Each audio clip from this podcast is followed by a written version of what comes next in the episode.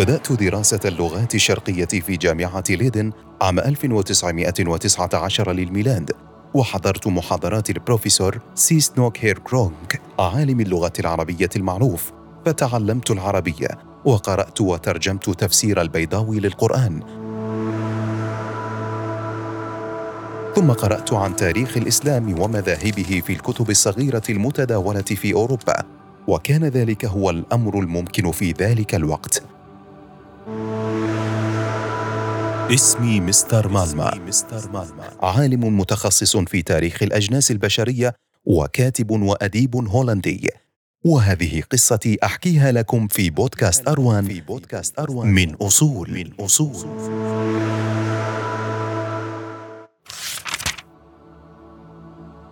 في عام 1921 للميلاد أقمت في القاهرة شهرا زرت في أثناء إقامة الأزهر. قضيت بعد ذلك فترة عصيبة. كنت فيها أسير حرب عند اليابانيين وعدت بعدها إلى هولندا في عام 1946 للميلاد. حيث التحقت بعمل جديد في المعهد الاستوائي الملكي في أمستردام وهنا أتيحت لي الفرصة لمعاودة دراسة الإسلام. بمناسبة تكليفي بكتابة دليل موجز عن الإسلام في جاوة الإندونيسية. شرعت في دراسة عن دولة باكستان الإسلامية الجديدة، واختتمت دراستي برحلة إلى باكستان في شتاء عام 1954 وبقيت إلى العام التالي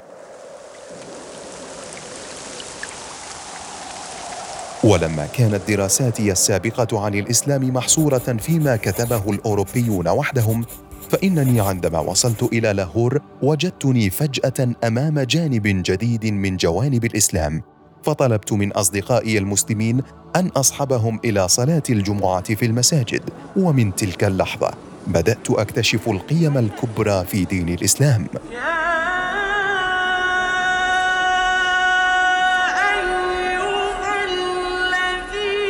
يومها بدأت أشعر في قرارة نفسي أنني مسلم وأن الإسلام ليس مجرد علم بتفاصيل الشريعة وأن الإيمان بالقيم الروحية الإسلامية يأتي في المقدمة وأن العلم واجب للوصول إلى ذلك الإيمان.